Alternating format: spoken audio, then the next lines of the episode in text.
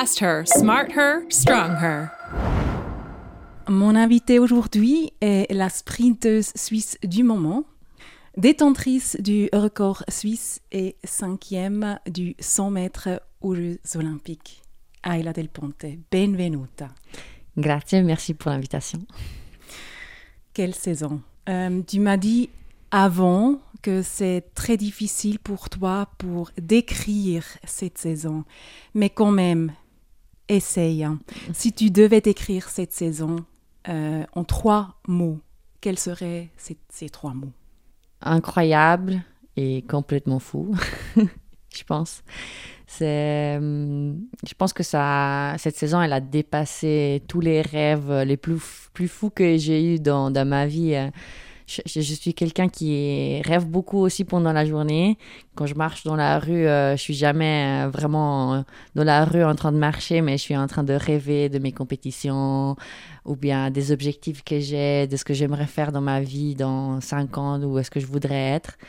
Et euh, même dans ces situations, j'ai jamais pensé que euh, bah, j'allais être euh, cinquième aux Jeux Olympiques quand j'étais plus jeune, en 2012. Je regardais les JO, je regardais Elison Félix faire cinquième sur 100 mètres. Et euh, bien sûr, Shelly-Ann Fraser-Price gagner. Et je me disais, euh, ce serait incroyable un jour d'aller aux Jeux Olympiques. Mais jamais j'ai rêvé, ce serait incroyable un jour d'aller en finale. et en fait, de, de faire tout ça, ben, maintenant, maintenant, ça m'ouvre d'autres rêves. et je pense pour, pour l'année prochaine, peut-être euh, pour les années prochaines, on va peut-être rêver de médailles et d'autres choses quand je marche dans la rue. Est-ce que tu as déjà imaginé que les gens avant la télé te regardent et ils pleurent parce que ils sont touchés par la performance que tu montres? Je l'avais pas imaginé. Euh, je savais qu'il y avait un soutien de la maison, je savais qu'il y avait ma famille qui regardait, mes amis qui regardaient.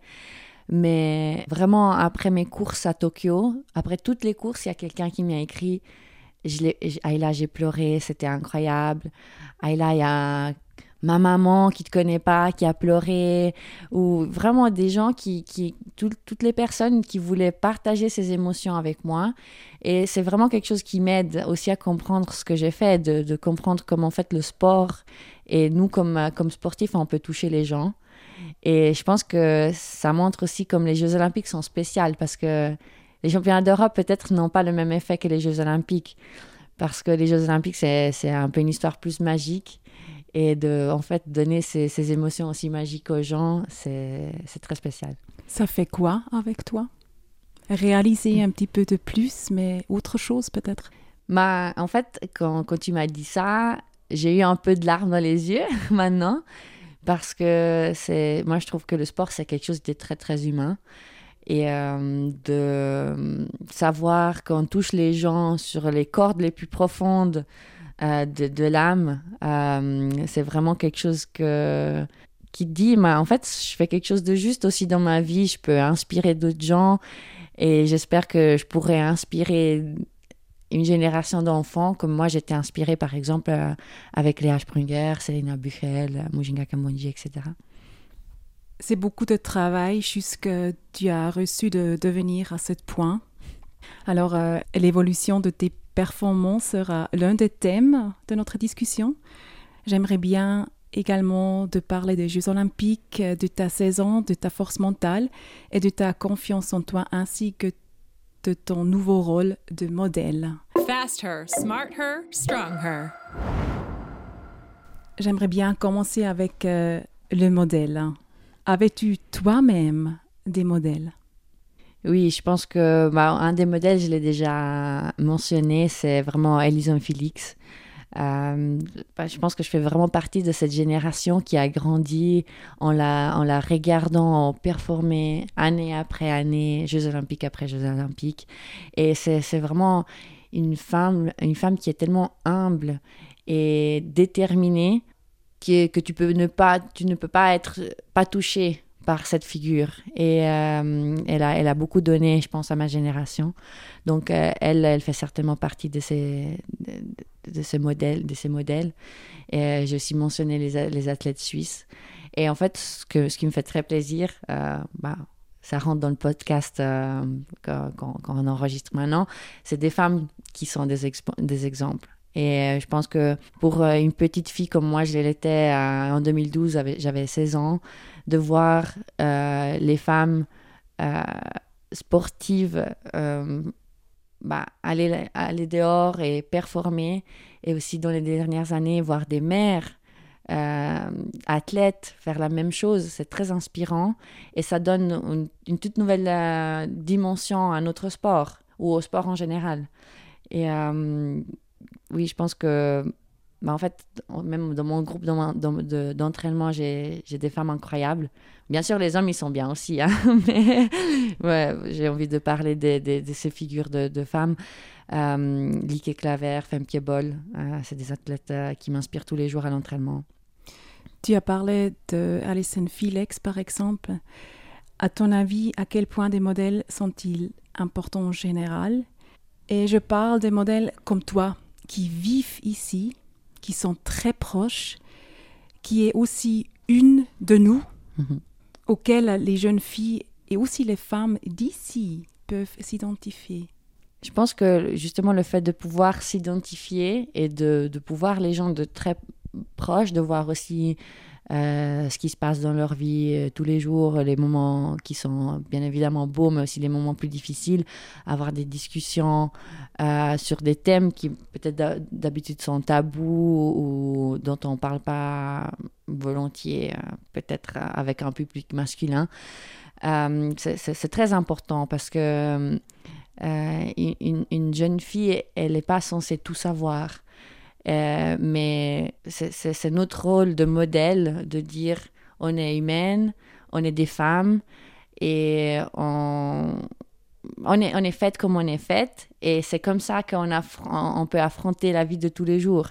On sait que dans la société, c'est une société qui est faite pour les hommes et nous, on doit un peu chercher notre place euh, là-dedans. Et je pense que ce qu'on fait, nous, dans le sport, c'est de montrer qu'en fait, notre place est là et qu'on est des leaders. Euh, dans l'athlétisme suisse, c'est exactement ce qui se passe. C'est surtout les femmes qui, qui, qui, mènent le bateau à ce moment-là. Et je pense que on, le voit vraiment chez les garçons, ça monte aussi le niveau parce qu'ils nous regardent aussi, bien évidemment. Mais on le voit euh, justement avec la qualité des résultats qu'on a en Suisse. Et euh, c'est là que je peux vraiment montrer la valeur de ce qui est être un modèle, parce que c'est inspirer une génération entière. Et c'est euh, dire on est là, on n'est pas deuxième à quelqu'un d'autre. Et euh, bah, en fait c'est nous les boss. Parler de la génération jeune maintenant, tu es maintenant un modèle, mais tu veux représenter quoi? Moi, justement, j'ai déjà dit, je suis quelqu'un qui rêve tout le temps.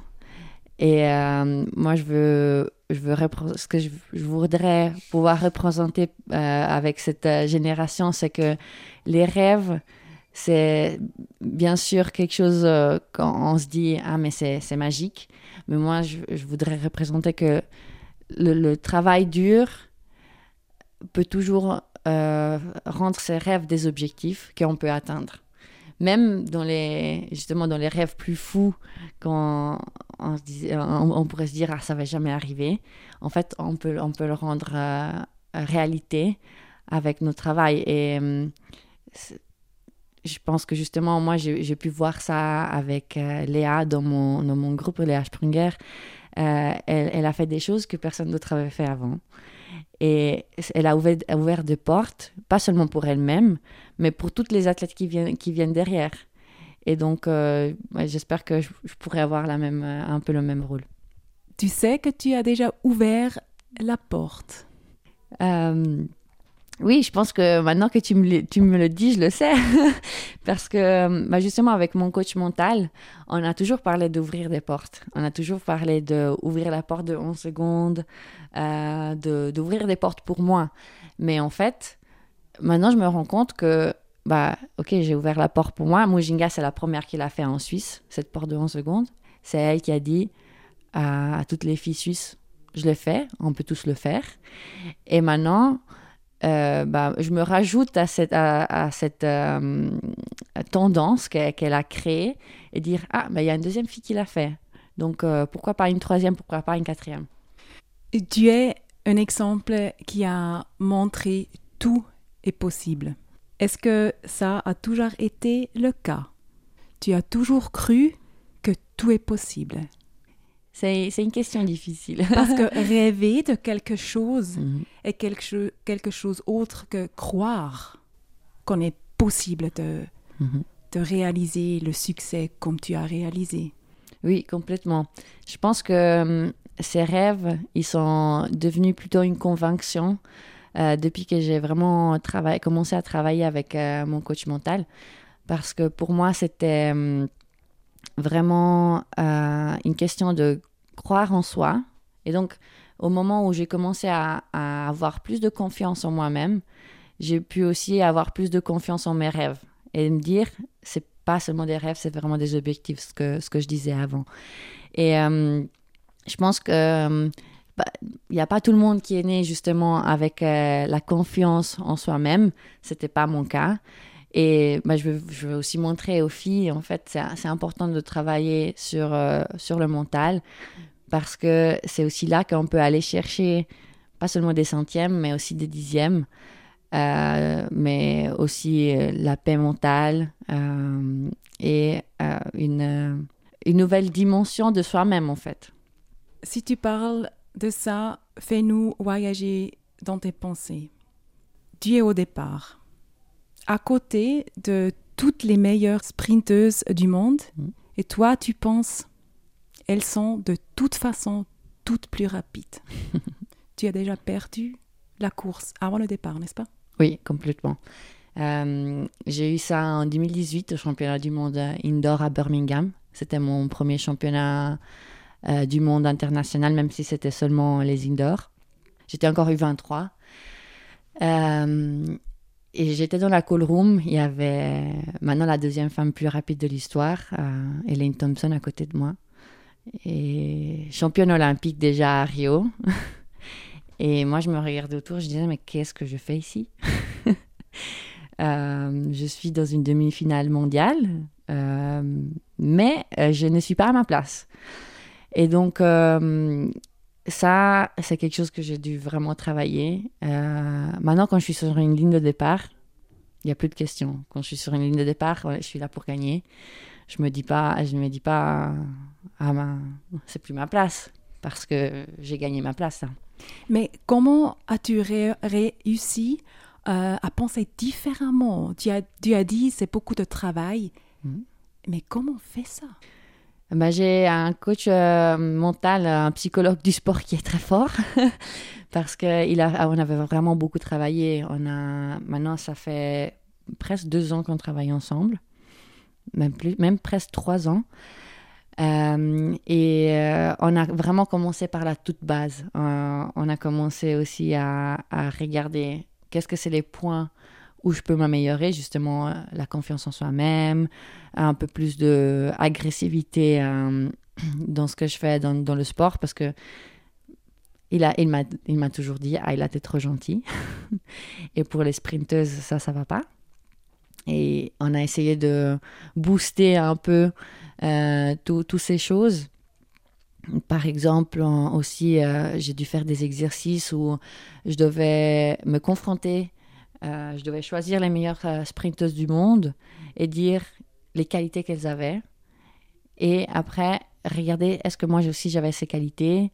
Est-ce que je les mettais un peu trop haut dans la hiérarchie par rapport à moi? Euh, un peu comme des, des, idoles, comme des, comme des exemples, plutôt que comme des êtres humains et des concurrentes. Et c'est avec ces, ces genres de travail euh, qu'aujourd'hui, euh, je, suis, je, suis, une athlète différente. Tu as dit maintenant, avant le départ, tu ne penses pas « Ouh, qu'est-ce que je fais là ?» Qu'est-ce que tu penses avant? Donc vraiment maintenant, au départ, c'est plutôt euh, se concentrer sur l'adrénaline et juste euh, exécuter la meilleure course possible. Il y a deux ou trois ans, tu étais dans le call room et tu as vu toutes les femmes très très vite et qu'est-ce que je qu'est-ce que je fais ici? Maintenant, après tes victoires au Diamond League l'année passée, mm. après ton succès aux Jeux olympiques à Tokyo, la concurrence internationale, est-ce qu'il réagit différemment maintenant sur toi?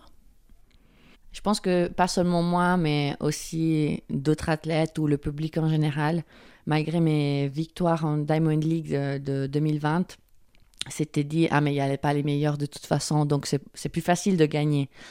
Et euh, donc euh, ça m'a donné un peu une charge de plus pour euh, m'entraîner et montrer pas seulement à moi-même mais aussi aux autres que en fait ma valeur elle était là et elle était là aussi après le Covid.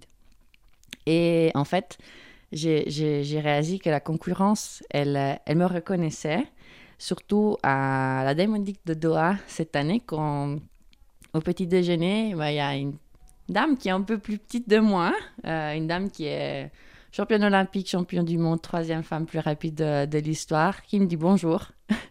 Shellyan Fraser Price. Et moi, je suis restée. Heureusement, j'avais le masque parce que j'avais la bouche ouverte.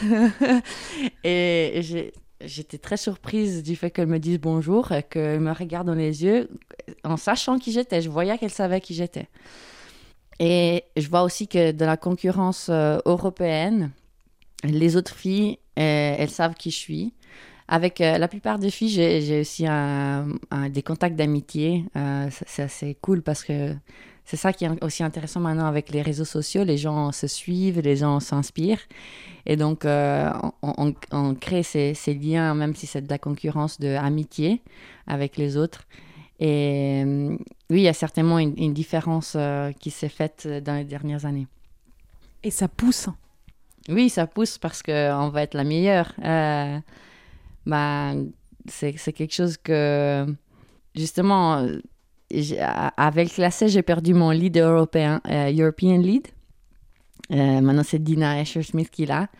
Et ça, ça brûle un peu. Ça, ça, ça, dit, mais en fait, je veux être la numéro un. Et, euh, mais ça va être une motivation de plus pour les prochaines compétitions et pour l'année prochaine. Pour l'introduction, j'ai écrit jusqu'à hier à ce moment qu'on parle la femme plus rapide d'Europe sur les 100 mètres. on, peut dire que j'étais l'européenne plus rapide en finale au JO. c'est ça, c'est ça, exactement. J'aimerais bien faire une hypothèse. Tu n'aimes pas trop d'être euh, dans la lumière euh, des projecteurs. Et depuis Covid, il n'y a plus de spectateurs. Mm. Et toi, tu deviens toujours meilleur. Et j'ai dit pas à cause les autres sprinteurs qui ne sont pas là, parce que ton évolution de temps, c'est un fact. Mhm. Euh, y a-t-il un lien?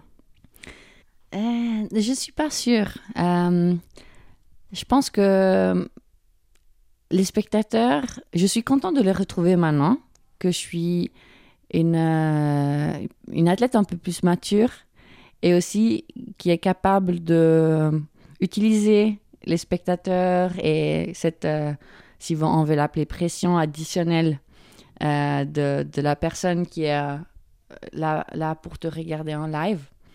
je pense que mon évolution est surtout liée au fait que je me suis entraînée beaucoup plus par rapport à ce que je faisais avant, avant 2019-2020 je m'entraînais six fois par semaine et maintenant euh, je m'entraîne neuf fois par semaine, alors qu'avant, on le faisait seulement qu'en entraînement. Et je pense que de toute façon, le corps des femmes est fait pour supporter plus de volume que les hommes, par exemple. Et moi, je suis quelqu'un qui supporte, très bien le volume. Et c'est comme ça que je deviens plus forte. Et donc, je pense que c'est quelque chose qui euh, m'a certainement aidé à m'améliorer. Euh, c'est clair que je n'aime pas les réflecteurs. je suis quelqu'un qui est beaucoup plus réservé, qui a presque un peu de, de peur d'être devant une caméra ou euh, maintenant j'ai appris je, suis beaucoup plus à l'aise par exemple pour ce podcast que je, l'aurais été il y a un an mais j'avais toujours un peu peur euh, justement du regard des gens, euh, de dire quelque chose de faux, de, bah, de juste ne pas plaire aux gens. Et après, maintenant, j'ai réalisé, bah, il y aura des gens auxquels je vais de toute façon pas plaire. Euh, c'est pas mon problème, parce que on est quand même euh, presque 8 milliards sur la Terre. Voilà. euh, et euh, s'il y aura au moins trois personnes qui m'aiment bien, euh, je serai contente. Tu as déjà mentionné que tu as commencé à travailler avec un psychologue de sport Mhm. et euh, il a dit que tu es trop gentil. Qu'est-ce que ça veut dire exactement? Tu peux expliquer un petit peu plus profond? Oui, il, euh, il disait tout le temps que je suis trop gentille parce que je ne suis pas quelqu'un qui cherche le conflit. Au contraire, s'il y a un conflit, je vais essayer de, de m'excuser, même si c'est pas moi qui crée le problème. Euh, J'étais quelqu'un qui disait beaucoup je suis désolée, même quand je pouvais rien y faire. Maintenant, c'est un peu mieux. Il y a tout le monde qui me dit. Euh, et euh, voilà, par exemple, chaque fois que j'allais chercher de l'eau à l'entraînement, je prenais les bouteilles de tout le monde, je m'occupe beaucoup des autres. Et dans le monde de- du sprint, si tu as un mindset comme ça, malheureusement, euh, c'est pas toujours positif. Euh, je dis malheureusement parce que je suis persuadée que je ne veux pas changer ce que je suis au fond de moi. Donc, euh, je vais jamais aller chercher conflit. Euh, mais s'il y a quelque chose qui se passe, euh, je vais pas m'excu- m'ex- m'excuser. Maintenant, par exemple, euh, je corrige les gens quand ils disent mon prénom faux, alors qu'avant, j'aurais dit Ah, je suis désolée si jamais c'est Aïla et pas Ajla ou Alia. Et c'est là qu'on voit que justement, on a fait du bon travail. Ça veut, ça veut dire dans le monde de sprint Mhm. ou du sport professionnel en Mhm. général, on doit se focaliser sur soi-même. Et si on pense aux autres tout le temps, Mhm. on perd aussi l'énergie pour soi-même. Oui, je pense que hum, il y a un côté qui est un peu égoïste euh, dans le sport du haut niveau, parce que finalement, c'est avec euh, nous-mêmes qu'on fait, la- performance, avec notre corps, c'est avec notre tête. On ne peut pas penser à, aux 25 différentes têtes qu'il y a autour de nous.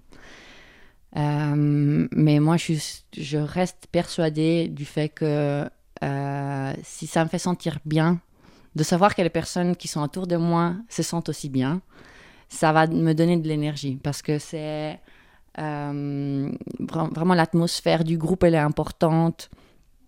Euh, pour moi, elle est aussi importante que les, mes collègues d'entraînement sachent qu'il y a quelqu'un qui se prend soin d'eux euh, avec des petites choses. C'est c'est pour ça que moi aussi, quand je vois quelqu'un qui a peut-être un nouveau pull qui est cool ou ils ont fait une belle coupe de cheveux ou les garçons ils ont ils font quelque chose de drôle moi je fais toujours un compliment parce que je pense que c'est quelque chose qui augmente la, confiance en soi à tout le monde qui les fait sourire.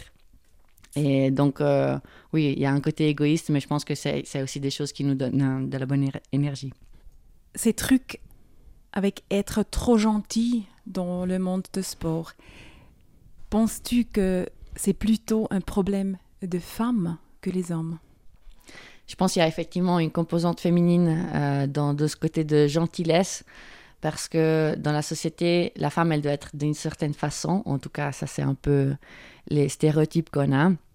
Et pour un homme, d'être euh, plus sûr, d'être plus direct, d'être euh, plus euh, déterminé, c'est des vertus, alors que on vit dans une société où une femme, elle, si une femme, elle a les mêmes caractéristiques, on va dire ah mais c'était c'est plutôt euh, négatif. Euh, donc euh, pour pour nous d'être gentil, c'est certainement quelque chose où on doit être gentil, mais en fait on doit être rien. Un autre sujet. Mhm. Dans l'évolution, une chose. L'autre, c'est l'environnement et la professionnalisation de la fédération euh, Suisse Athletics. Avant les championnats d'Europe euh, en 2014, à Zurich, Swiss Athletics s'est focalisé sur l'équipe de relais féminine car elle avait le plus grand potentiel Mhm. de succès. Et quel rôle cette focalisation a-t-elle joué dans ton succès individuel et celui de Mushinga? Euh, je pense que ce, relais est vraiment devenu une plateforme hum, sur laquelle tout le monde a pu s'identifier et sur laquelle tout le monde a, voulu investir. Euh, moi, je fais toujours l'exemple du poster de Zurich 2014. C'est les quatre filles du relais. D'ailleurs, je l'ai revu l'autre jour euh, avec Lacet et j'étais là, ah bah je le connais ce poster. En fait, comme euh, jeune fille de 18 ans, voir ce poster, euh, bah, c'était vraiment une des choses qui m'a inspirée et m'a dit un jour, j'aimerais être dans ce relais. Et euh, je pense que justement, dans, pour mon évolution, c'est le rôle, il est énorme. C'est un peu mon symbole que je donne euh, justement pour, euh, pour mon évolution, de voir euh, Hélène, Marisa, Léa et Mujinga sur ce poster avec le témoin dans la main. Et euh, je pense aussi, euh, justement, de, pour, pour Mujinga, c'était sa première plateforme.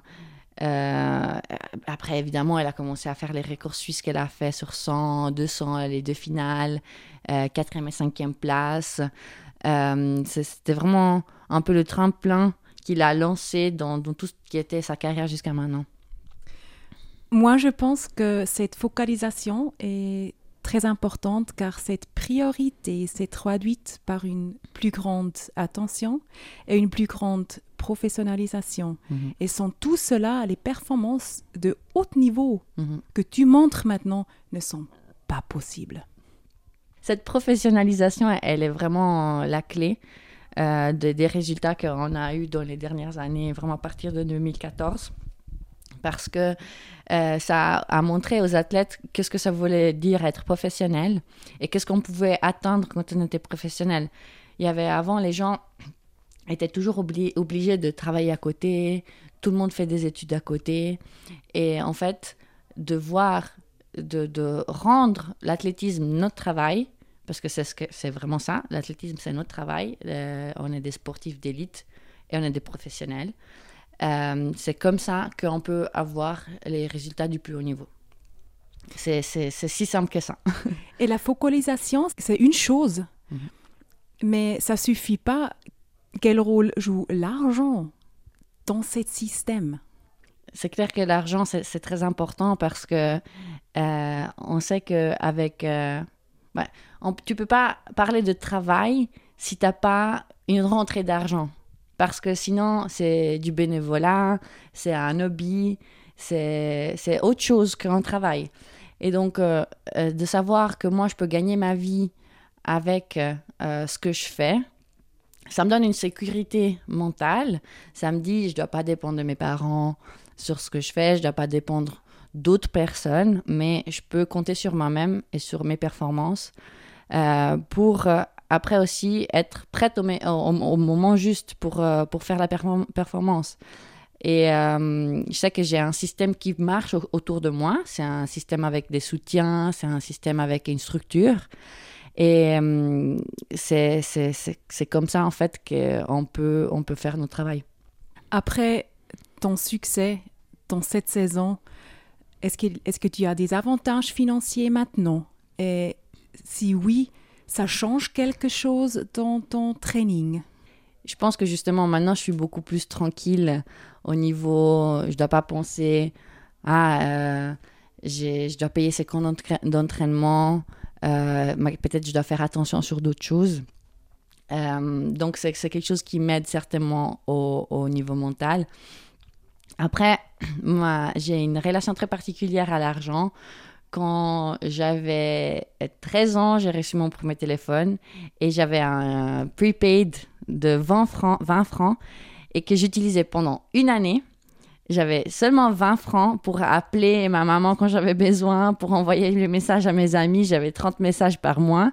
Et donc, je ne suis pas quelqu'un qui a euh, un lien euh, très fort avec l'argent. Je préfère euh, dire, OK, j'ai ça, j'ai ce qu'il il me faut et je vais l'utiliser pour ça. Et après, bah, il est là. Ayla, on sait, euh, dans le sport, rester immobile revient à reculer. Mhm. Quel est ton plan pour la future? J'ai beaucoup de plans. euh, bah, justement, je suis quelqu'un qui, est- qui est très dynamique et je pense qu'on on vit dans une euh, dans un moment surtout pour le sprint féminin qui est, féminin qui est très très dynamique et donc je vais aller de l'avant, je vais aller euh, vite comme comme toutes ces femmes euh, qui sont une de grande inspiration pour moi. Euh, le plan est de continuer à à s'améliorer, de chercher des nouvelles limites, de pousser encore plus loin ces limites. On regarde un petit peu derrière aux Jeux olympiques à Tokyo. Tu étais championne d'Europe en salle, cinquième aux Jeux olympiques, record de Suisse. Tu es tu toi-même surprise un petit peu de tout ça? Je pense que si on m'avait dit il y a une année que en 2021 j'aurais fait tout ça, j'aurais commencé à rire. J'aurais dit mais vous êtes complètement fou. Je ne sais pas qu'est-ce que vous avez mangé aujourd'hui, mais ça devait pas être très bon. Et, euh, donc euh, oui, je suis surprise, mais en même temps, je sais combien j'ai travaillé pour ça. Je sais tous les sacrifices que j'ai fait pour ça. Et euh, maintenant, je sais que la voie, c'est la bonne. Et je vais continuer à faire ces sacrifices. Je vais continuer à faire euh, euh, le travail quotidien qu'il y a derrière. Et, euh, parce que une fois qu'on essaie, qu'on commence à avoir des résultats comme ça, on, on devient un peu accro aux, sen- aux sensations et on veut continuer. Après les Jeux olympiques, les choses se sont accélérées. Mhm. Euh, à la chaux de fond, tu as établi un record suisse. Honnêtement, comment tu fais ça? C'est incroyable. Honnêtement, euh, l'achèvement m'a beaucoup étonnée parce que quand je suis arrivée là-bas, j'ai parlé. Quand je me préparais, j'étais au téléphone avec une de mes meilleures amies et elle s'appelle Nadia. Elle fait du, bob euh, pour l'équipe suisse. J'espère qu'elle elle va se qualifier pour euh, Beijing euh, cet hiver. Je lui dis Nadia, écoute, euh, je sais pas, je, sais pas comment ça va aller, je sens pas mes jambes. À la fin de la journée, elle m'a écrit, elle me dit mais tu rigoles? C'était une blague ou quoi? T'as fait deux PB. euh. Donc je pense que justement c'est cette magie de Tokyo qui m'a suivi pour cette deuxième partie de, de, saison. Pour ce qui concerne euh, j'ai eu dix jours pour travailler et moi je sais que quand je suis à l'entraînement, après dix jours, je suis prête à aller de nouveau. C'est vraiment, j'ai besoin d'avoir euh, justement ma, ma charge d'entraînement, euh, j'ai besoin de, avoir, de me ressourcer mentalement des compétitions. Ça, c'est ton expérience. Oui, c'est Mhm. vraiment mon expérience. C'est, euh, on a fait la même chose euh, avant Tokyo. Euh, on était en pre-camp à Shiba, où j'ai bien pu travailler, j'ai bien pu faire mes sessions d'entraînement, aussi des sessions un peu plus lactiques et tout ça. Et après, je sais que je suis prête. On a fait la même chose avant les championnats d'Europe euh, en salle. Et euh, je sais que ça, c'est ma clé. Ayla, merci beaucoup pour être ici, pour euh, parler tellement ouvert. Et euh, bonne chance. Bonne chance pour la vie, pour la vie sportive, pour la vie privée, pour la vie professionnelle. Merci, merci beaucoup. Merci beaucoup pour euh, ce que vous faites. C'est un podcast que j'apprécie beaucoup. Euh, c'est un honneur d'être euh, ici avec vous et voilà, j'espère une prochaine fois. Fast her, smart her, strong her.